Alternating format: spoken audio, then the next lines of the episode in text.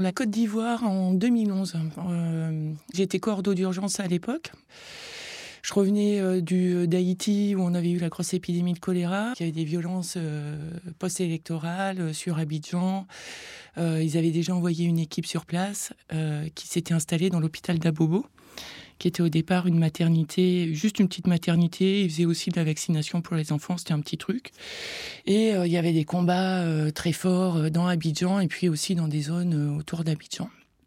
Et puis donc j'arrive au, au bureau des urgences. Le chef de mission euh, qui était complètement en panique au téléphone parce que euh, la ligne de front s'était déplacée sur l'hôpital, qui avait des snipers dans l'hôpital et un tank qui visait le sniper qui était donc dans l'hôpital.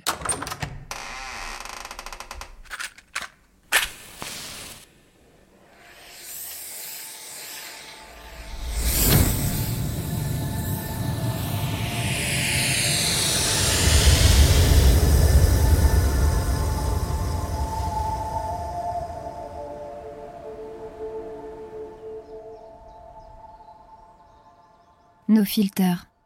Caroline Seguin. Rencontrer Ben Laden.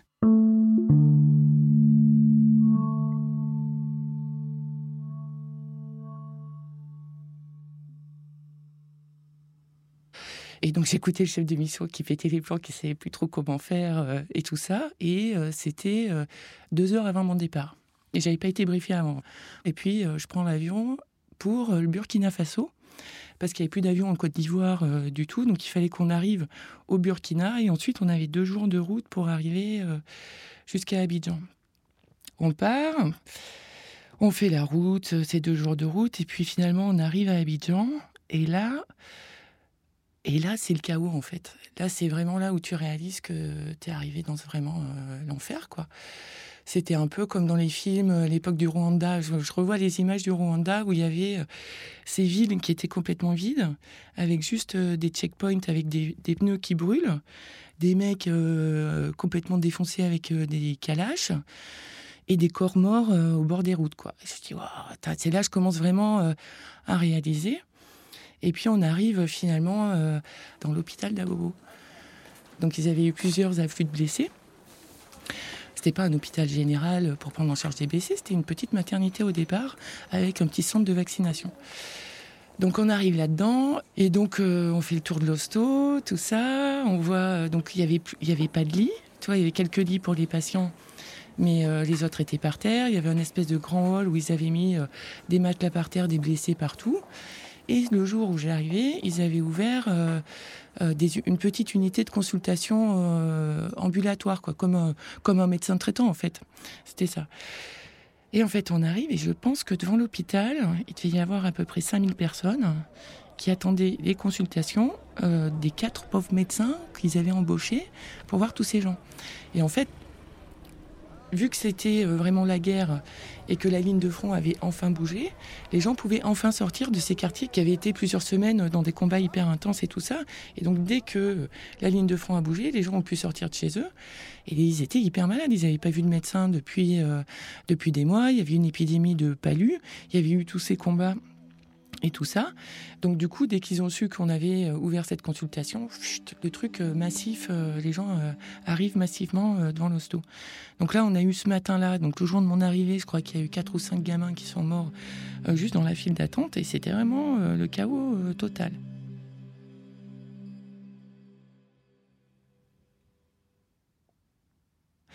On dormit dans l'hôpital.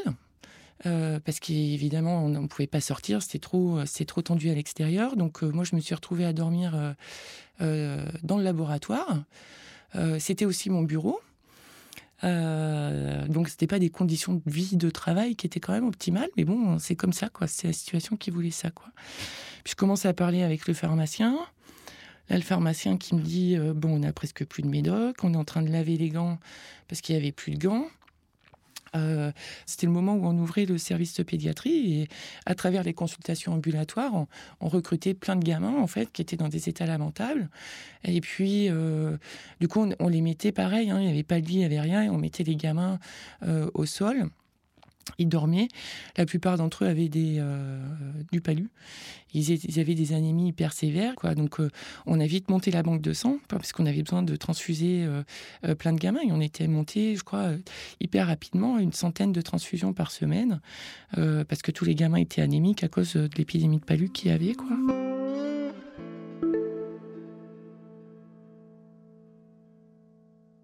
On est complètement, complètement débordés. Et puis on essaie de s'organiser euh, tant bien que mal. Et puis quand même au niveau de la Sécu, c'était euh, c'était quand même toujours bien pourri quoi. Malgré le fait que la ligne de front avait bougé, euh, elle était quand même vraiment pas bien loin. Et à Bobo, c'était quand même un quartier hyper pauvre, bidonville d'Abidjan. Donc même avant la guerre, c'était pas la panacée. Et donc juste après ce chaos, c'était pas c'était encore moins, c'était encore moins bien quoi.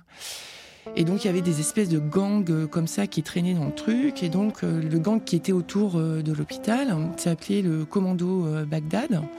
Et le chef du commando Bagdad se faisait appeler Ben Laden, quoi. Donc bon, le premier truc que je fais quand j'arrive, bah, c'était de rencontrer Ben Laden, quoi. je sais pas quoi, il avait peut-être 22 ans. Donc euh, je me présente, euh, vu que c'est lui qui est en charge de la sécurité quand même, autour de l'hosto quoi. Et puis il était avec ses milices et tout ça, donc faut évidemment on est obligé de parler à ces gens-là quoi.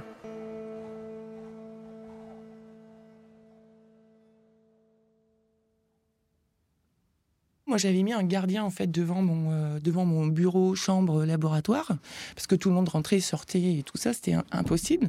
Donc le premier jour où je mets le gardien, le fameux Ben Laden débarque. Moi, j'étais dans mon bureau. Il dit euh, Je veux voir euh, Caroline. Le gardien lui dit Ben, euh, tu as fait son taf. Premier, premier mec de son premier jour de travail, c'est ce mec-là. Donc, il lui dit Non, non, veuillez patienter, monsieur. Il y avait une petite chaise et tout. Le mec, rien à foutre. Il le braque. Hop, il débarque dans mon bureau. Donc là, il commence à me faire son speech. Euh, ouais, on a des blessés, faut que tu ailles les chercher. Moi, ça m'énerve. Je lui dis, écoute, euh, hors de question. Et surtout, tu me euh, braques pas et tu braques pas mon gardien, quoi. Donc on se prend la tête et puis il finit par se casser, quoi. Il comprend il se casser. Donc là, je comprends vite que le fameux Bangladesh, ça va être un problème, quoi. Donc j'appelle le maire d'Abobo, euh, alors euh, le maire d'Abobo, c'était le mec qui était en fait le, chef en fait de tous ces gangs, le chef du chef, quoi, qui débarque euh, dans la journée avec d'autres gus, avec d'autres gus quoi. Et puis il parlait comme ça un peu et tout. Et donc je lui raconte le Ben Laden, il vient à l'hosto nous menacer, ça va pas du tout.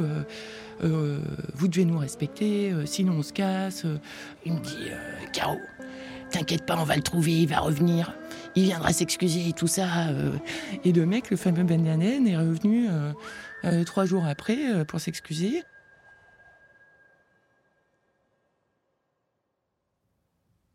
Donc ça, c'était la première semaine en fait. Donc tu te dis où du coup, aussi au niveau des activités euh, médicales, quoi, on continuait de recevoir euh, plein de blessés, euh, la pédiatrie qui montait, qui montait, qui montait, on n'arrivait plus à s'en sortir. Et puis, il y a cette putain de maternité qui s'est mise aussi à déborder.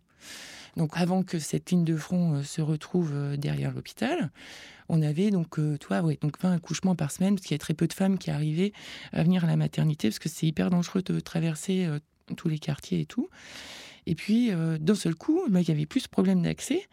Et donc, elles sont venues toutes accoucher d'un seul coup dans cette putain de maternité. On passait donc de 20 accouchements par semaine et on est monté en trois semaines à 60 accouchements par jour. On n'était pas du tout staffé, euh, on n'avait pas les locaux, on n'avait pas encore ces, médicaments et tout ça.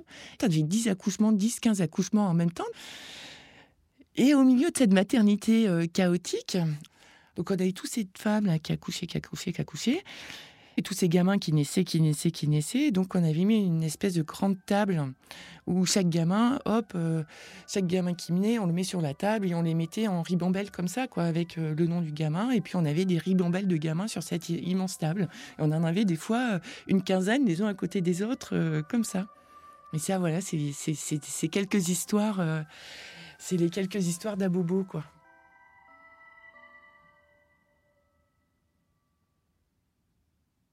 Dans le prochain épisode.